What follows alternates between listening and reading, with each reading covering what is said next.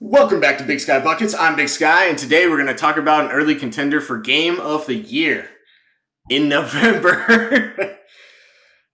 if you're probably noticing the new setup, it's Thanksgiving week. I'm back in, at my parents', and this is probably the best place that I'm going to be able to record. If the echo, which it sounds like there might be, is too much or interferes too much with the content overall, I will try and find some other place to record this. But for now, this is what we got. We're going to try and make this work. If you're new to the channel, please consider subscribing. I'd appreciate all the support as I get this thing up and going. Give it a like, give it a comment. Let me know what your thoughts are down below. If you're an audio only listener, give it a rate, give it a listen, and let's get into it. This game hit the over way before the fourth quarter was even done. The over under for this game was about 280 points. Guys, this game had a combined 309 points scored. Defense was very quickly ruled illegal on the court as these boys decided that they were going to put on an absolute show. And they did. This was an extremely entertaining game. The Hawks and Pacers are two high powered offenses. I think after tonight, which is crazy that just one game would make the difference. The Pacers came in as the number one offense. There's no question in my mind that the Hawks are now the second best offense in the league. when one team wins, the Pacers 157 to 152, both of those teams are basically the top two offenses in the league because holy crap.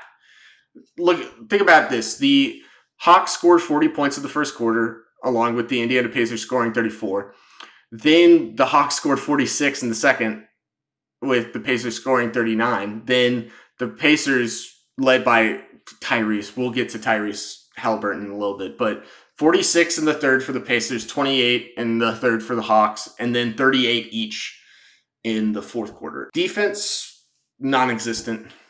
Can't see it, can't smell it, can't feel it this was just go out there and put the ball in the basket kind of game. I know that sounds redundant, like that's not the goal of basketball. This was on a different level. This was just if you have any talent in putting the ball in the basket, you're about to showcase it in just the most absurd way. Think about this early in the game in the second quarter, that 46 run by the Hawks, like the 46 points in the second quarter by the Hawks. Bogdanovic basically had like 18, 20 points just like alone in that second quarter. Like he had 22 points before the half. So it's like, okay, this is going to be ridiculous. But the two standouts really are it, the guard battle between Tyrese Haliburton and Trae Young. Tyrese finished the game with 37 points, 16 assists on 11 of 18 shooting from the field nine of 15 from the three, which almost all of those threes came in the third quarter because goddamn. And the Hawks, Trae Young had 38 points, eight rebounds on 13 of 17 shooting, five of eight from three. Um, I don't really know what to say. This was about as high octane offense as you will see. This is supposed to be a score you see from a second overtime or a third overtime game. But no, this all happened in 48 minutes, which is absolutely shocking. This game was super fun. Both teams need to get better at defense. There's no. The Indiana Pacers made an impression on me after this game, for sure.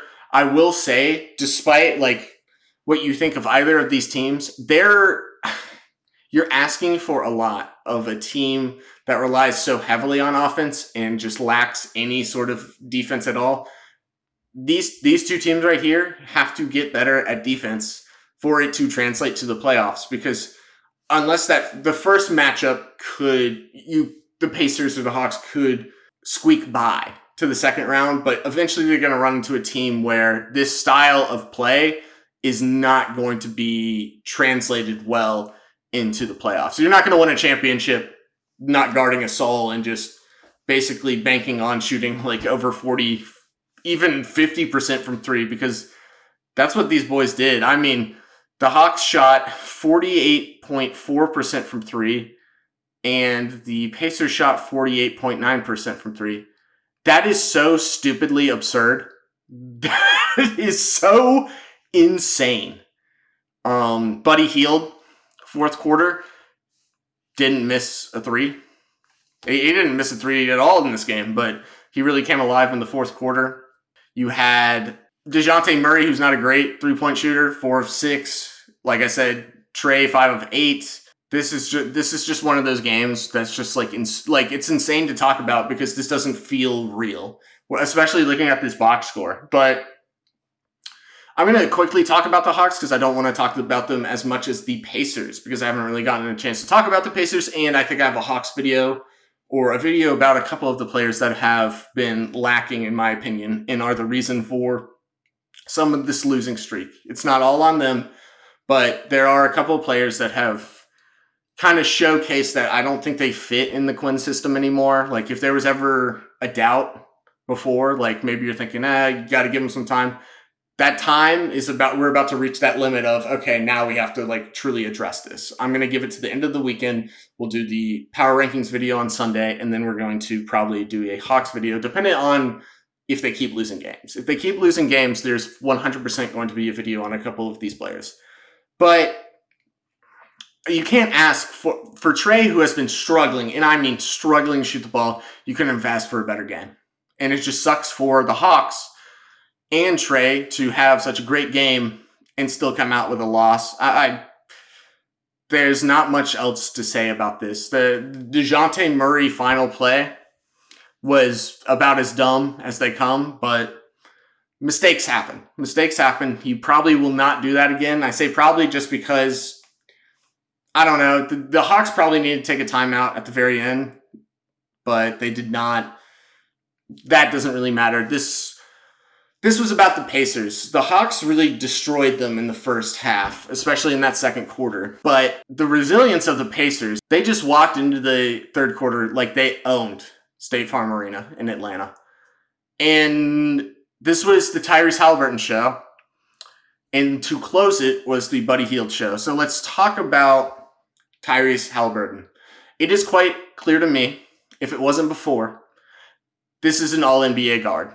This is one of the three, four, at bare minimum, four best guards. I think there's easily conversation for a top two guard, a top two point guard, basically, in the entire league. He creates so much offense, and the gravity is insane his the weirdest thing about Tyrese Haliburton is his shot.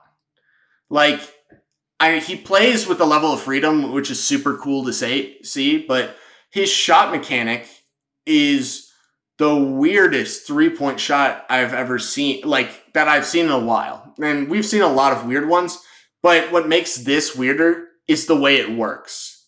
And man, does it work well. He was on fire in that third quarter.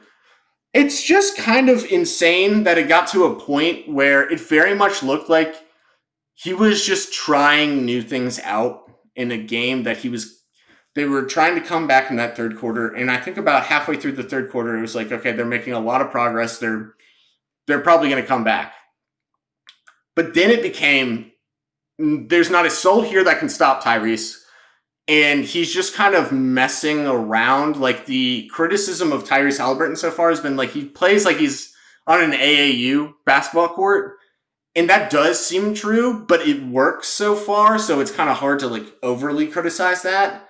He just he creates so much gravity and if you're not a 100 like if you just give him a moment of space, just like a moment he will make you pay. He is that good on offense. The other thing here, and one of the big shifters was Isaiah Jackson's defense off the bench and Rick Carlisle's adjustments. He made adjustments going into this game that paid dividends by the second half.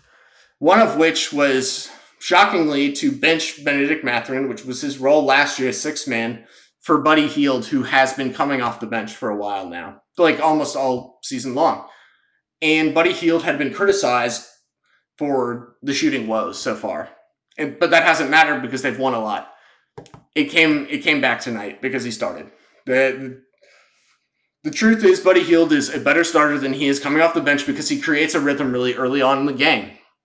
And that's what happened, and that's why they won, is because once you establish in a game where there's playing no defense at all, eventually, once the shots start falling, they're going to continue to fall. So in the fourth quarter, Buddy Hield just like eviscerated the Hawks, whether he was wide open or contested. It didn't really matter. He was seeing the ocean in every shot and he he won them the game for the most part. And then a lot of hustle plays from Bruce Brown, Aaron Nesmith, and so, like Miles Turner. Like that, Miles Turner again. This is you'll probably get the gist of what I'm going to talk about when I do a Hawks video. Miles Turner just outmanned Clint Capela just from a re, from a rebounding standpoint. He did his thing and he got more rebounds than Clint, and that's how you're going to beat the Hawks for the most part.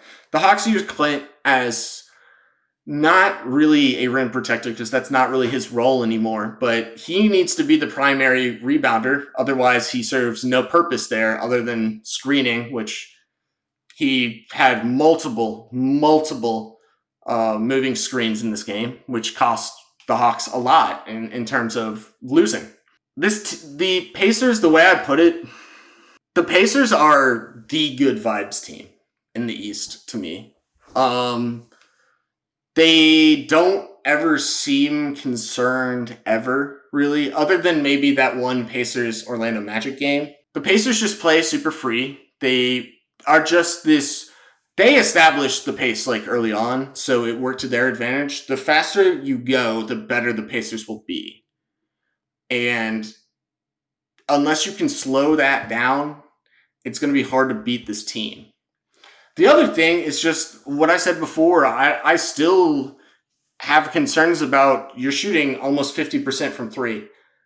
How is that possibly going to be sustainable for a full year? Like, that's just not how three pointers work. And I'm not going to get into how they work. It's just the fact that this is like a level of three point shot making. Like, this is truly excellent. This is like the craziest three point shooting I've ever seen in my life what else is there to say? Tyrese just looks Tyrese and Buddy Hield. They won this game for them. Um, it's also something to say that Bennedict, Obi Toppin, Buddy Hield, Tyrese, Miles Turner, Aaron Nesmith, and Bruce Brown. Seven players in double double figures for points. Um, one of which was had 37, two of which had 20, one almost had another 20 points. This going to be hard to lose. To be hard to lose like that. Look, this is kind of this year feels like all right. Last year was Ty- Tyrese Haliburton was an All Star. This year is the kind of this is the leap you want of this team. This team has the potential to go far. I would like to see Jarace Walker play a little bit more. I just want to see a slight bit of sacrifice from offense because with Tyrese being your offensive engine, you're going to be fine. And we've seen it. This is a they're eight in five now, I believe. As long as he's out there on the court, you just need to surround him with more three and D esque players because there's a lot of defense not being played. And if this team wants to really be a threat in the East to me, there just needs to be some more effort on defense. If you can be league average, as we saw last year with the Nuggets, this is an offensive engine that works the way the way it's going right now. It's early on, but this is something to monitor is if this offense is still if this is a number one offense for the full year, this is sustainable because you sustained it for 82 games. Uh, what else am I supposed to say? Tyrese Haliburton should he should be in the top 10 MVP candidates. If you have him above 10, like you have him a top 5 or top 3, after a game like this, I can see it, man. Uh, and they've beat some really good teams now, and like the 76er, like they also made it. They, they're going to the knockout round for the in season tournament. They're the first ones to actually make it. So congratulations to them. Uh, man, this is a frightening team. Like if you don't take this team seriously, they will eviscerate you. And that's kind of the their motto is just go out there and slaughter them offensively. Make it so that you're unguardable. That that uh, eventually it gets to a point in the game where you're hitting so many shots it's impossible for a team to come back and catch up with you. They create a pace that is so fast that it makes other teams feel pressured to hit shots quicker to try and catch back up instead of try and slow the pace down because if they slow the pace down like by burning more clock they're actually less likely to get more shots up to get back in the game. The key to beating this is so stupid. The key to beating this team is to is to have more points than them or slow them down. If you try and slow down to slow them down after they're ahead of you, you will lose because Tyrese Haliburton will beat you. The other thing here is that the only criticism here for Tyrese Haliburton is he didn't actually score any of his points in the fourth quarter. And that's because he was getting trapped. And that's because he was getting trapped. And a lot of people were getting like the comparisons between Trae and Tyrese, they've gotten a little out of control. But they were like, oh, well, Tyrese Haliburton was getting trapped. Well, so is Trae Young. So like it goes both ways. Get ready for that. I hope you have a secondary uh, ball handler because if this team runs into the Miami Heat, they're going to face a hard, hard reality. The the Miami Heat are definitely a team that I think are, are going to give the Pacers problems, but I don't I don't think they've played yet, so that will be a fun game to see. I mean, probably not in the regular season, but final thing here is just Tyrese Haliburton looks quite literally like with his weird shot and the and the fact that he generates so many offensive points uh, for the rest of his team. The cutting, like the offense on this team, is immaculate. The cutting was a huge part of the win in this one, especially in clutch moments with Aaron Nesmith and having Bruce Brown as a great cutter, you know, he's not the three point shooter you want because this team could be even better offensively if Bruce was a little bit better from three. And, you know, Miles Turner being stretch five, along with if he could cut a little bit more. Like, there's so many quick, agile guys on this team that it makes it really, really, really hard to like. They're just always flying around, and it's super, and it's just super interesting to watch. Um, but yeah, that's all I got for you guys today. Um, tomorrow, I think I'm going to do second edition of the annoying, the awful, and the atrocious. Uh, I got to figure out who's going to make that. Uh, spoiler alert: I think the refs in general are going to make an appearance on there because the refereeing in the NBA this season has been off to an abysmal start. Uh, they have made themselves very well known during a lot of games, and that is not a good sign. That is not what refs are supposed to do. You are not supposed to notice the refs. They are not supposed to interfere with the game. But that's all I have to. Uh, that's all I have for today. Thank you guys so much for watching. Like, comment, subscribe. If you're an audio only listener, give it a listen, give it a rate. And I will see you guys tomorrow. Peace.